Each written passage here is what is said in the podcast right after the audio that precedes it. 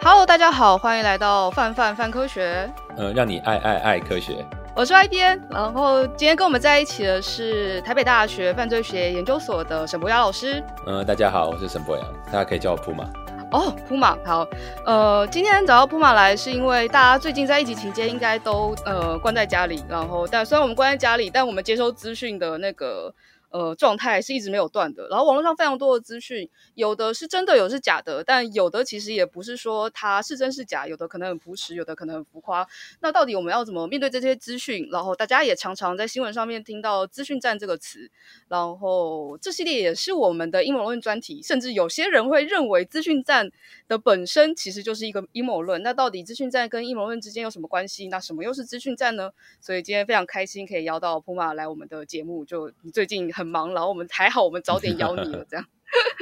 谢谢谢谢，不会，我们才非常感谢。那可不可以简单的跟我们的呃听众介绍一下什么是资讯站呢？如果说以资讯站来讲的话，因为毕竟它是一个比较，嗯、呃，应该说它是很早以前就有的概念，但它最近比较常被研究。嗯、那我觉得比较大的一个原因是因为，就是我们常讲社群网络或者说社群媒体被武器化。嗯对，就是他们被当作是一个武器来进攻，因为像这个，像阿拉伯之春开始，其实很多人对社群媒体有很大的一个想象，认为说它可以哦帮助到大家连接在一起，然后去达到更多的一些社会的共同善。虽然说是这样讲，但是却没有想到，因为毕竟这边也是这些社群媒体也都是大公司，那大公司有他们的商业目的，嗯、那在这个商业目的如果被一些国家恶意利用的状况之下，反而会去拿来干扰其他国家的集体认知。那所以这是最典型的。那其实这以以往都会有人研究了。那为什么这这个议题会爆开来？很大一个原因是因为二零一六年的时候，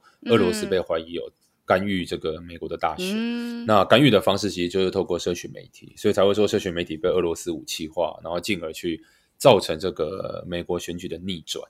所以。那当这个议题开始被炒起来的时候，关心的人就越来越多。嗯，那其实会有很多种说法啦。那但是现在比较流行的说法就是说它是 information warfare，嗯，或者 information operation，那就是所谓的资讯战。嗯，那可是对我来讲，就是说。毕竟台湾很少会面临俄罗斯的威胁，所以我们对俄罗斯也不是威胁。对，对对，他不是很关心我们。那但如果说要用一个我觉得比较正确的术语的话呢，嗯、其实我们的威胁毕竟比较多来自于中国。那所以我们就比较不会用这个 information operation 单单这个词来指涉中国对。其他的国家的威胁，因为中国毕竟它是用这种全方位的影响力去干扰别的国家，所以我们会更常使用 influence operation。这个翻译成中文就是现在各种方法都有了，但我们就叫影响力作战。其实简单来讲，它就试图影响这个国家的舆论哦，试图影响这个国家的法律哦等等之类的。那其实我们盘点过，它还有试图影响你的科技的发展。哦，试图影响你的经济，试图影响你的军事等等之类的，这个整都是影响力作战的一个一个大观念。那在这个影响力作战里面呢，去利用资讯来做的部分，我们会称之为资讯战。哦，其实最近大家应该也蛮常看到，比如说，因为中国已经有些疫苗是核准的嘛，所以他也透过疫苗的手段去影响到，就是其他国家目前的疫情啊，或者是他的一些政治或者政策。对对对。那我觉得，我觉得这件事情对我来说蛮有认知冲突的地方在，在我们说，呃，资讯战这件事情在 social media 时代，它又特别容易操作，或是更容易、更容易让大家不会察觉。嗯、但其实常常在用 social media 都是一些民主国家啊。嗯但是好像、嗯、好像反而民主国家反而更容易被资讯战攻击，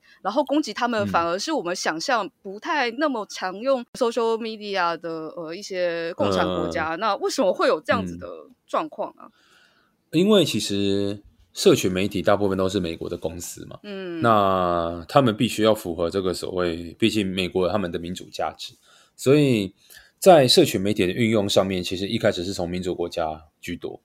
那民主国家有这样的一个，就是像 Twitter 啊、Facebook 啊这些平台出现以后，毕竟他们都还是盈利为主的公司。嗯，那盈利为主的公司，那因为民主刚好有一个特性就是多元，因为大家的意见都不太一样。那这些平台在设计的时候，其实也是想要去制造多元性，照理说应该要如此。嗯，但是因为在他们的商业模式里面，譬如说，因为商业模式很大一块是要下广告。那下广告可能要对哈，譬如说对重机喜欢的人要下广告，然后对于这个呃现在婴儿用品的人喜欢的人要下广告。嗯，那他对不同的人下广告的时候，就必须要确定能够这些人他是彼此 group 在一起的。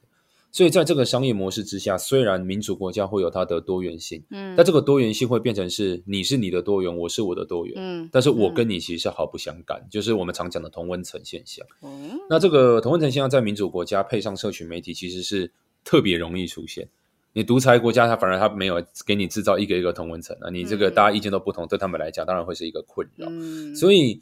对于这些想要进攻民主国家的人来讲，他们就会觉得这是一个很好见缝插针的机会，因为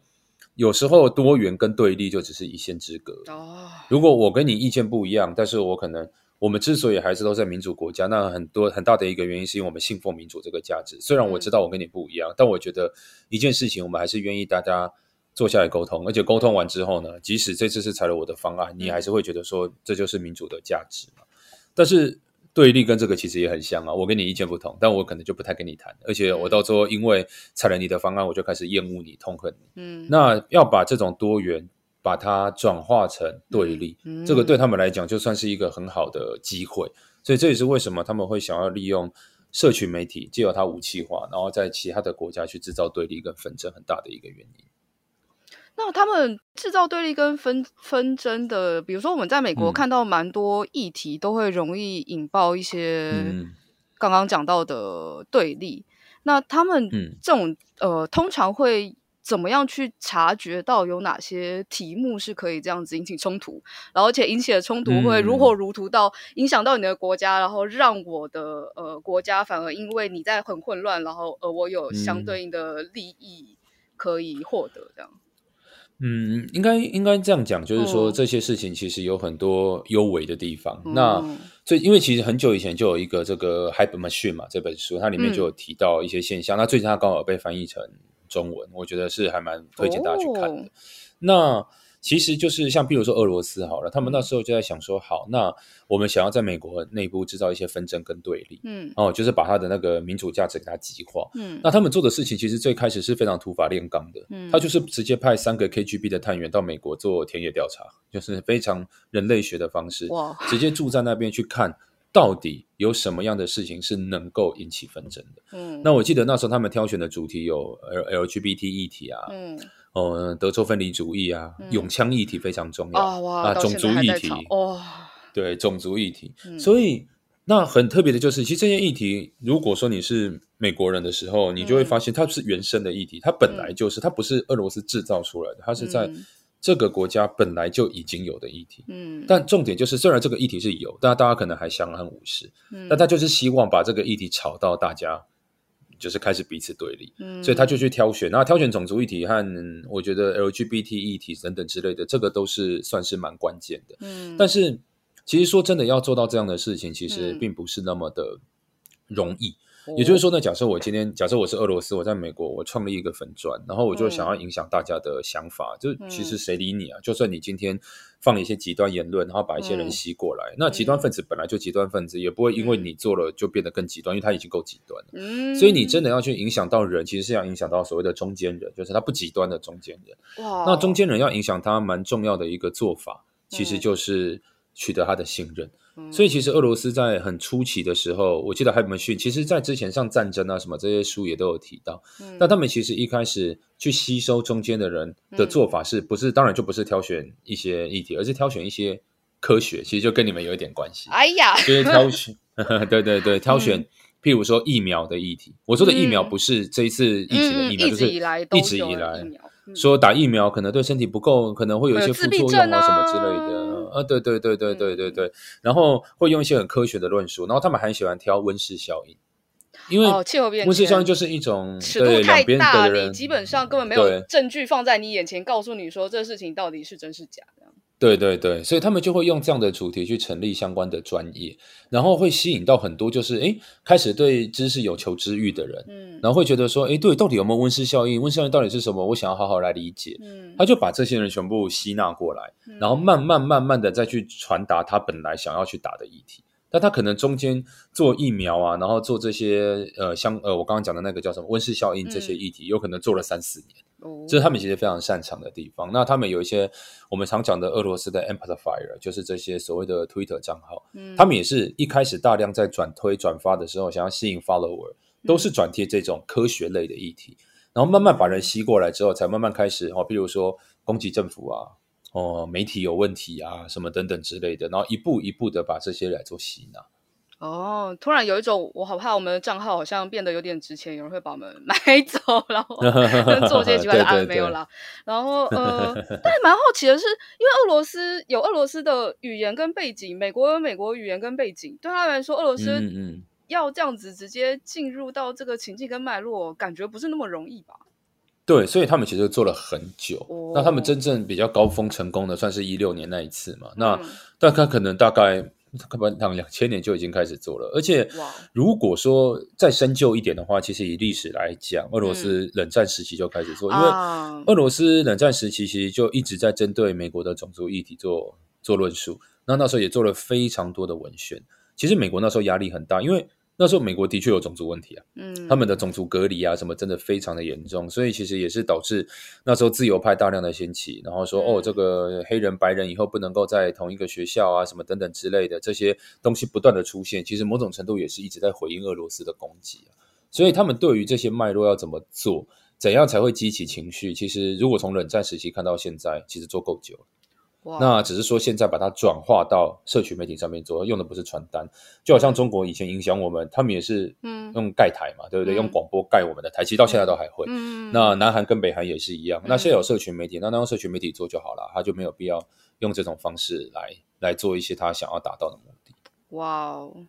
这样听起来，其实身为一般人会觉得颇害怕的，尤其是在这个疫情期间，资讯这么多，然后速度又这么快，其实。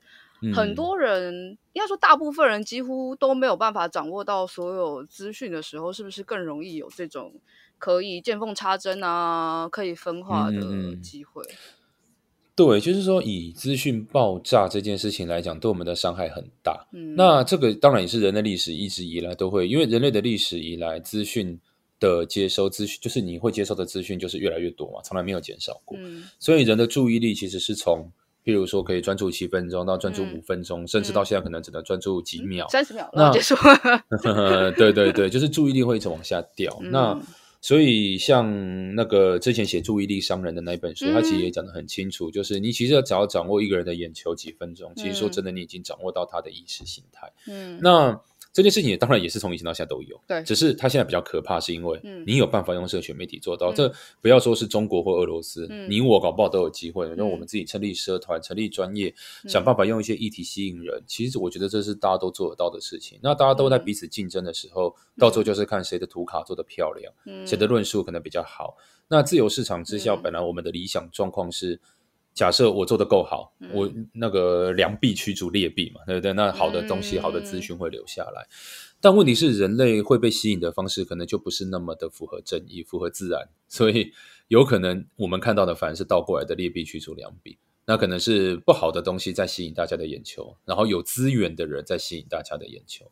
那到最后就很有可能大家的注意力就会被带到某一个方向去，那这其实也是资讯作战很能够利用的一种方式。那这个方式本来在商业上就已经是一个问题，现在只是说他把这个商业模式变成应用在以国家对国家的攻击上面。那他当然就会变成更麻烦的，就像我们会讲公关公司会做这种操作，嗯，嗯，那在做这种政治上面做，那就是政治公关公司，嗯，那以国家来单位来做，那就变咨询作战公司，但它的本质其实可能并没有那么大的一个差别，嗯，那透过这种就是嗯、呃、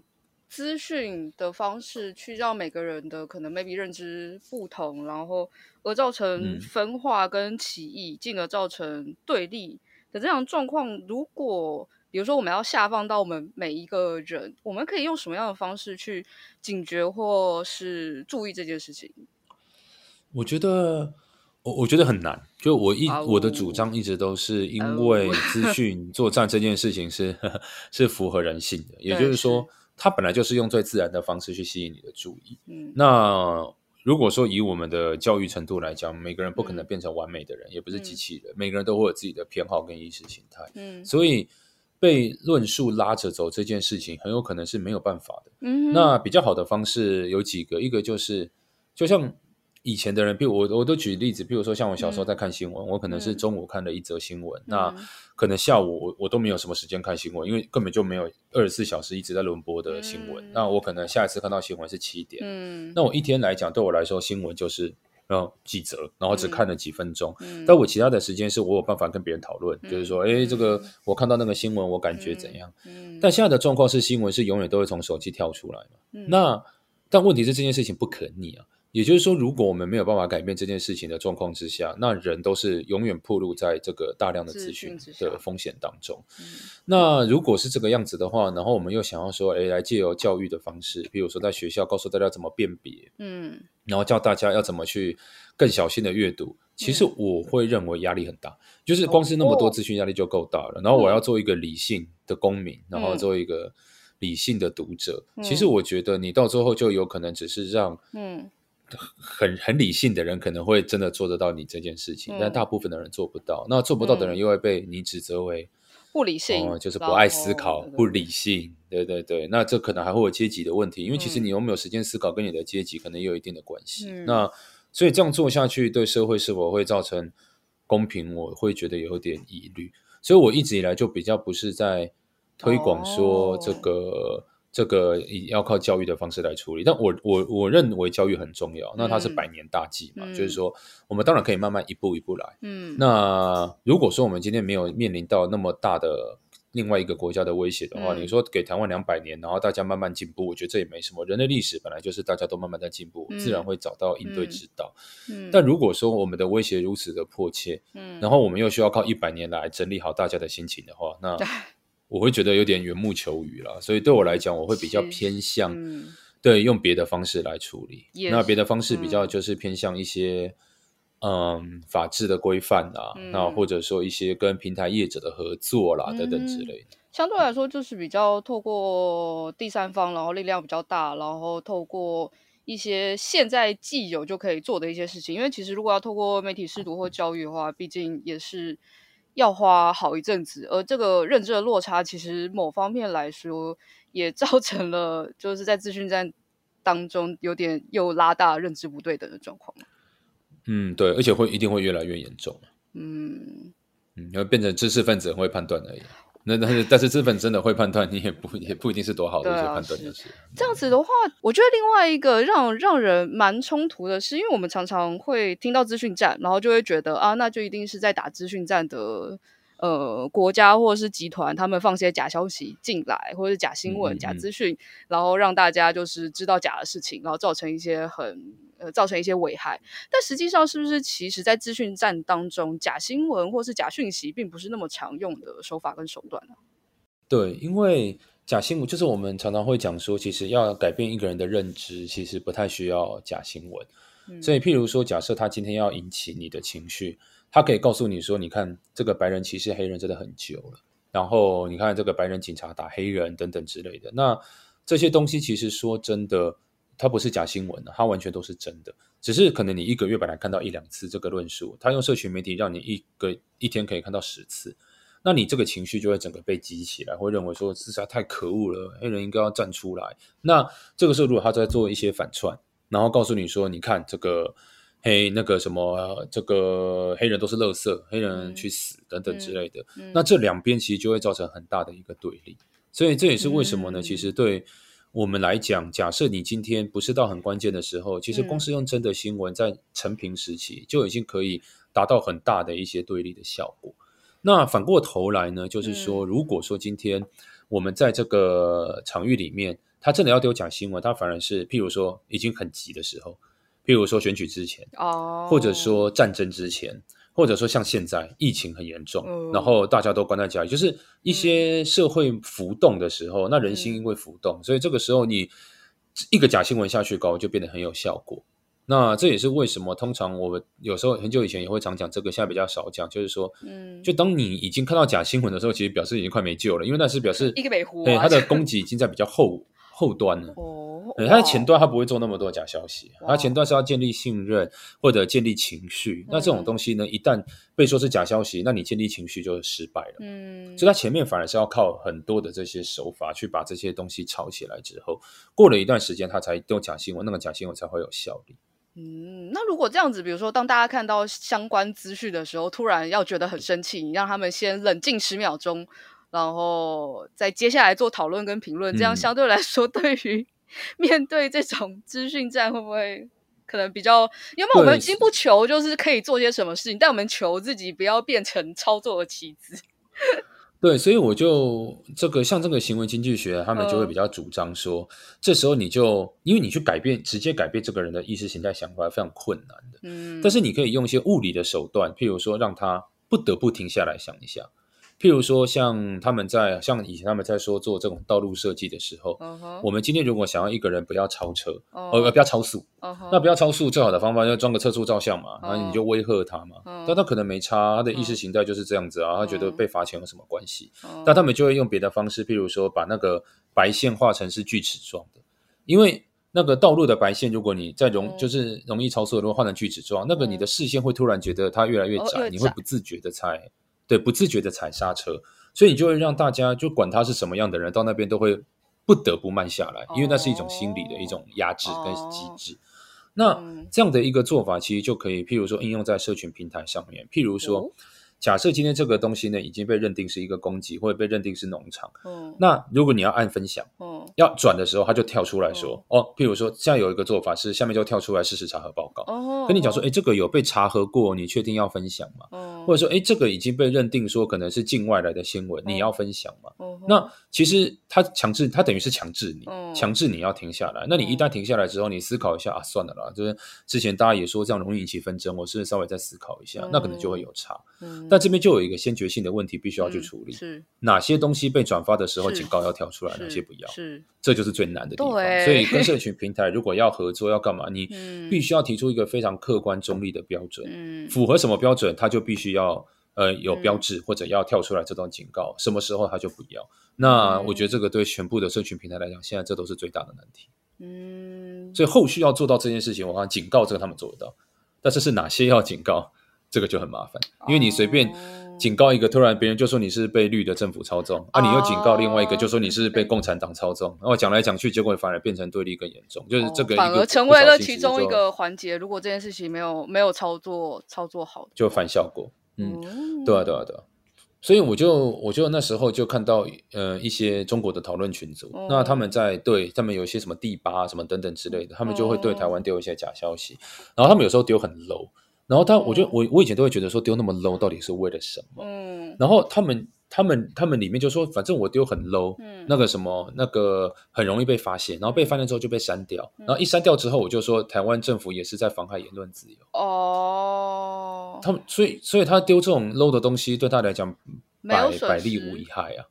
对，不损失啊。他丢了有有打到人就有打到人，嗯、没有打到人又可以随便攻击政府这样。对，我本来以为他的那个效果也是为了要跟诈骗集团一样，就是诈骗集团的手法也很 low，然后他就是因为低成本嘛，嗯、然后他本来就不求骗到所有人，嗯、他本来求的就是有人被骗到，他就他就算赚，对对，对对对，他就算赚到。我觉得这件这件事情就会这样哦。所以他们有时候是想要被揪出来，想要被删除。哦。所以这也是为什么对于小粉红的主张，我一直以来就是你不要管他就好。嗯你管他，你管他，你反而你反而让他的触及变更高，讨论度变更高，然后而且这个讨论度跟触及其实又在同一个温层内，嗯、然后又造成了大家、嗯、大家的那个嗯，而且因为它够 low，所以平台有可能会把它删除。那到最后就说，你看这、啊、个政府跟平台都有挂钩，啊、这样多好，阴谋论就可以这样产生。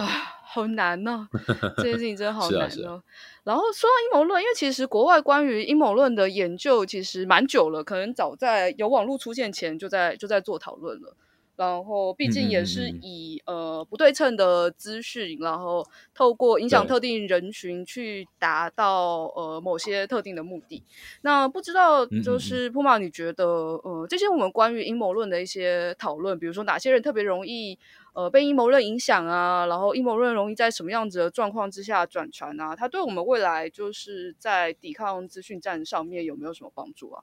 你说，如果我们知道他们怎么转传？对啊，如果我们比如说，因为阴谋论的研究比较多嘛，嗯、资讯战相对来说、嗯、，maybe 可能刚刚说，哎，俄罗斯大概两千年就开始，可是大家真的开始注意这件事情，嗯、可能是近年的事。那更不用说我们要累积足够的。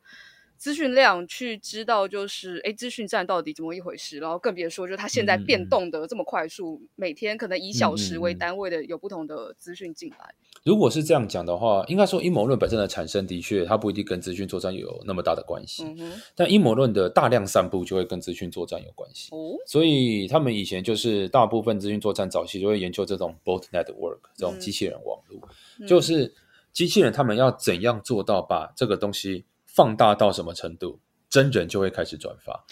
所以，哎呀，如果说他今天对这个 bot network 做得够好的话，那反正阴谋论到处都是嘛，俯视即是。嗯，那你只要挑选到对的阴谋论，把 bot network 丢进去，然后就可以造成大量真人也跟着转发触及，那自然的现象就会产生。那这个时候，按照俄罗斯的做法，他们是连下广告都不用。所以很有趣的一个研究就有发现，其实俄罗斯在做这件事情的时候，他们用自己的 bot network 造成的真人触及，比他们自己在用俄罗斯，他因为俄罗斯也会下广告，比他们自己下广告的触及还要多个大概三四倍。你说他做这种做的反而还更好，那他其实就是利用了社群媒体很大的一个弱点。所以这就是为什么其实蛮多社群平台一直都致力于在删除假账号啊，然后删除机器人啊。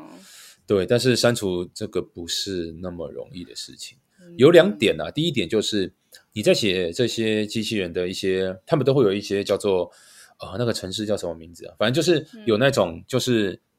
一次可以操纵一百多个账号的那种城市，嗯，那他们在做这种城市操作的时候，其实现在都已经很精密了。譬如说，它可以设计不同的发文的时间点，嗯，那设计都永远都是人格，就是偏向哪一个人格，而不是因为他们抓的方式有时候是以，嗯，譬如说你一直切换不同立场，那就表示你有问题嘛。但现在其实都很精细，所以这是第一个，就是越来越难抓。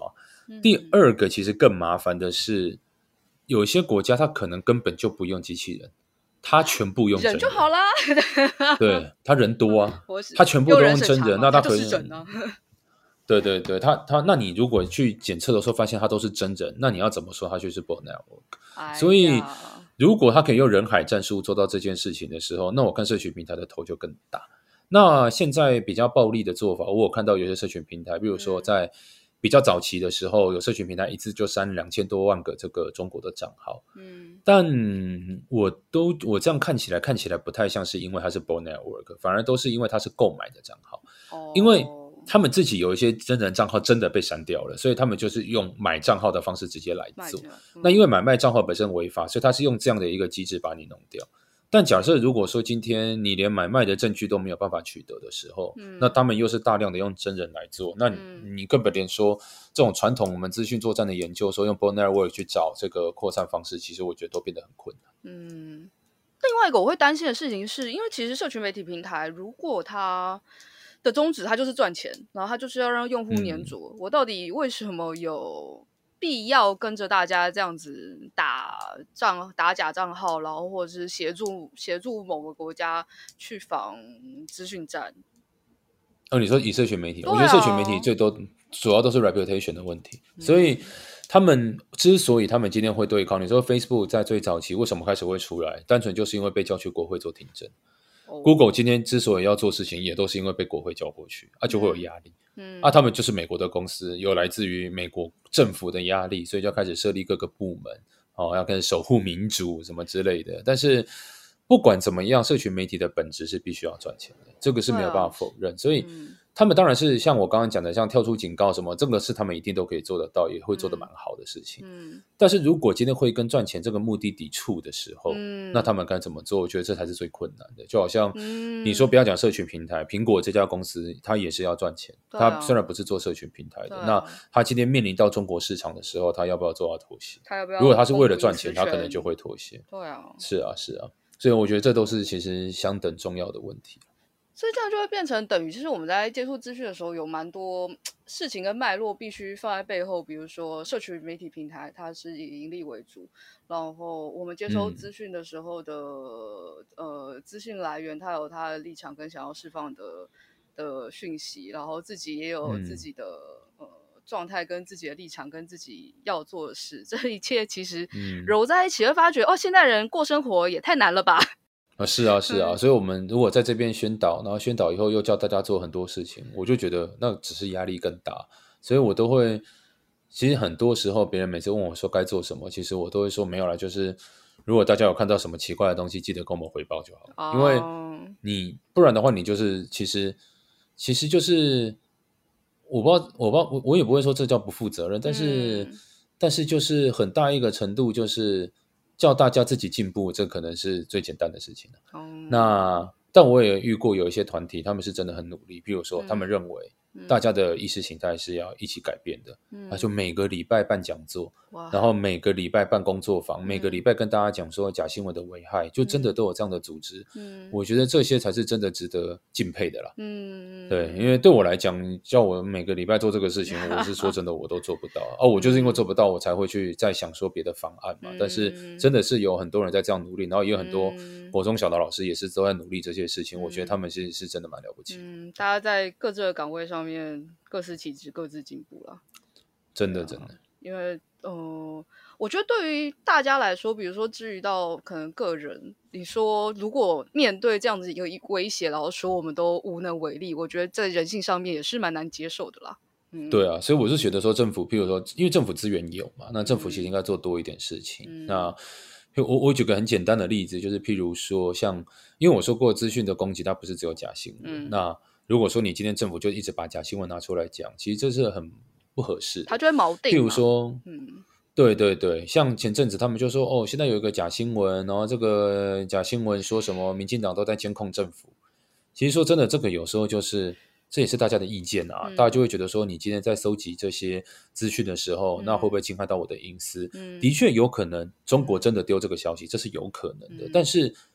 但是，之所以中国丢这个东西会成功，不就代表因为民众有这样的疑虑？嗯、那如果你真正好的一个回应方式，应该就是我们知道民众有这个疑虑，所以我们在法制上我们要怎么建立？嗯、我们要怎么去改进？嗯，那你这样其实就是某种程度可以回应到阴谋论。你不要讲这它是真的还是假的，嗯、而是你用正面的态度去迎击，然后告诉大家说。嗯因为大家有这个疑虑，所以我们政府就应该多做一些什么事情。嗯，那如果把一切都打成假新闻、真假，嗯、那其实对立就产生，对立产生，那不就着了对方想要我们发生的事情吗？嗯、所以以政府的角色来讲，其实是应该要，我还是认为政府要做更多了。哦、嗯，但这都不是每个人都是这样想，就是我觉得这个学界上面在研究这一块的每一个人都嗯有蛮多各式各样不同的想法。嗯，因为这听起来跟现在目前政治生态其实也是蛮冲突的。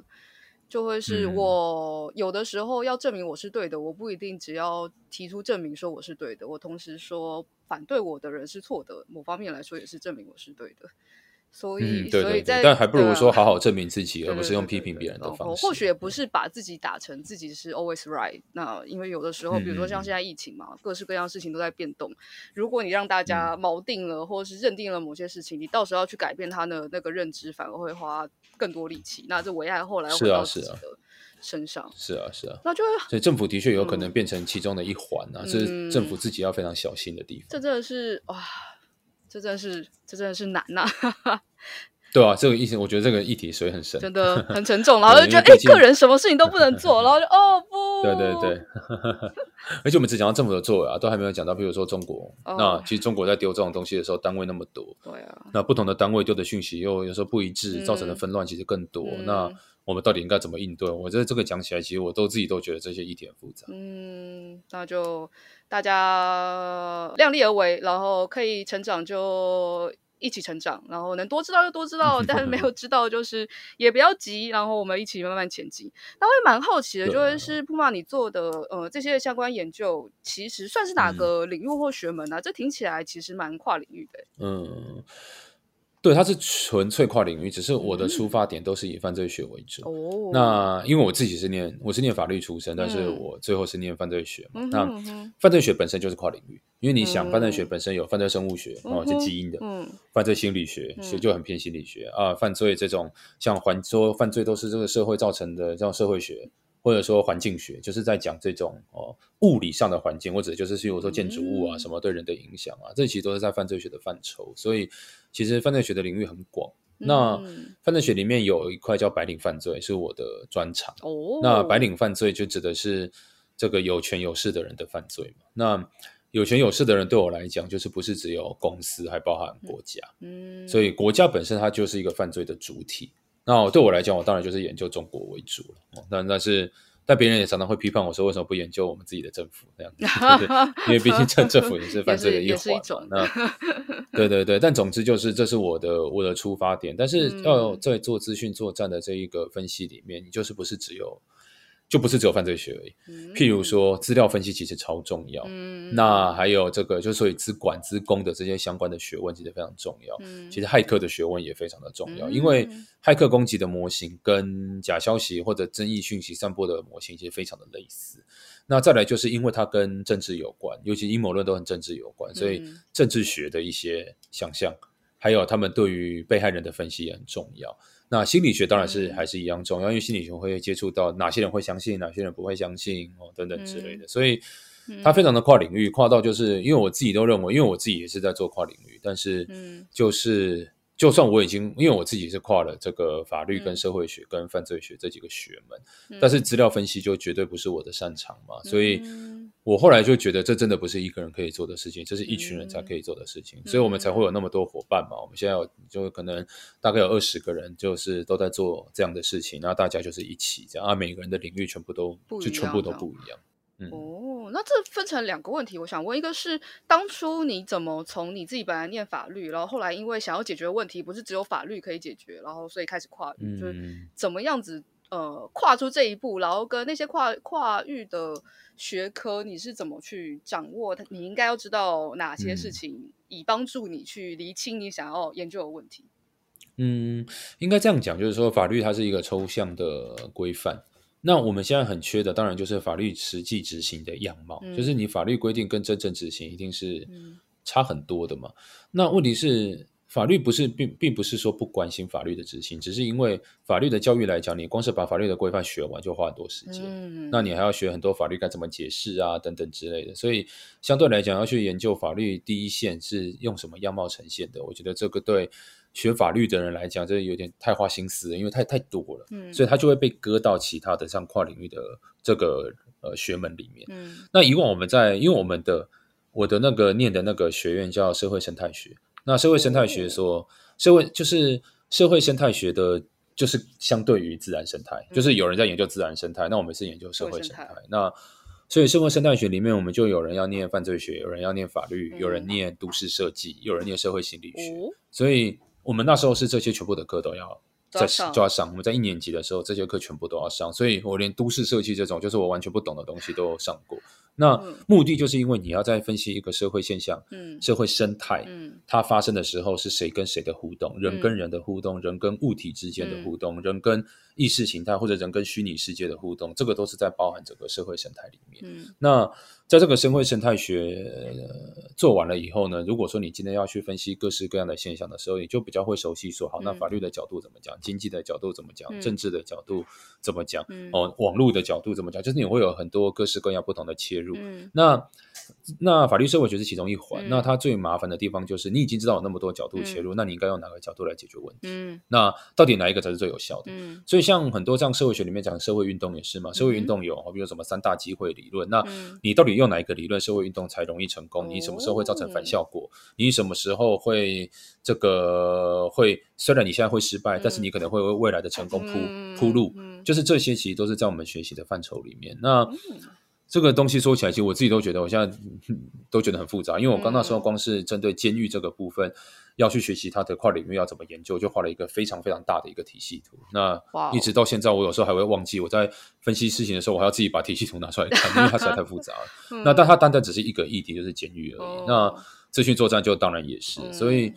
但我觉得跨领域算是以后的一个趋势，一个方向啊。嗯、对对对对对，算是一个趋势。所以，嗯、但是它不代表说每个人都要去懂那么多的学问，嗯、而是说他要保持开放的心就是我不要，就是不要本位主义。嗯、比如说，我今天是学法律，我就认为就只有法律可以解决事情。而且你要尊重我的专业。对对对，但其实应该是说我有能力提出法律的。的解方，但是我要跟别的解方来做比较，嗯、然后所以更要学的是比较的基础是什么？嗯、那我要怎么去评断？我判断的标准、反作用的标准要怎么去评断等等之类的，嗯、有这种开放的心情，那。人跟人其实一个人不用吸收那么多学问，而是要团队，要、嗯、大家一起做，嗯，就会很容易了。嗯，所以这也是跟不同领域的人沟通很重要的一个。对对对对，然后彼此合作这样子。那我觉得其实相对来讲。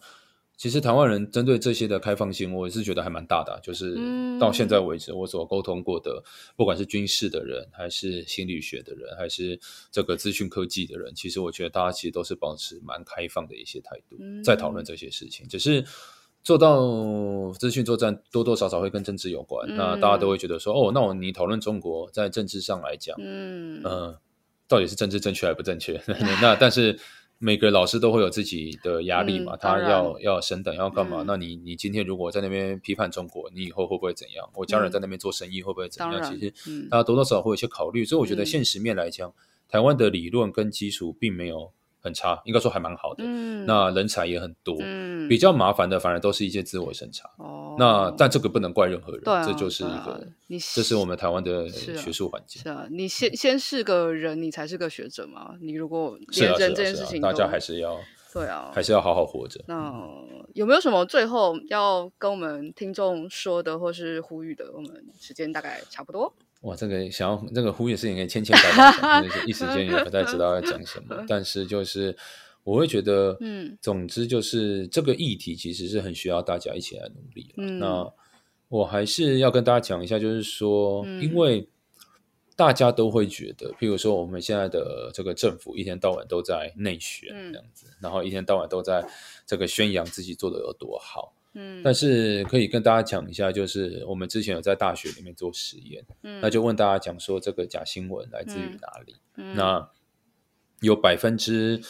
三十几的人选啊，三十四我记得选中国，嗯，但是百分之二十的选美国，百分之二十选日本，哦，所以这个，嗯，如果说你可以想象的话，你大概就可以知道说，嗯，这些事情其实并没有大家想象的那么的。那么的平等，就是说，大家都可能觉得，因为在自己的同温层，有时候会觉得说啊，你看呢，这个政府都乱搞啊，什么之类的。政府的确很多需要改进的地方，但是其实，嗯，中国对我们的影响非常非常的大，而且中国非常擅长制造反美的论述。那台湾现在是反美比反中要来的更多。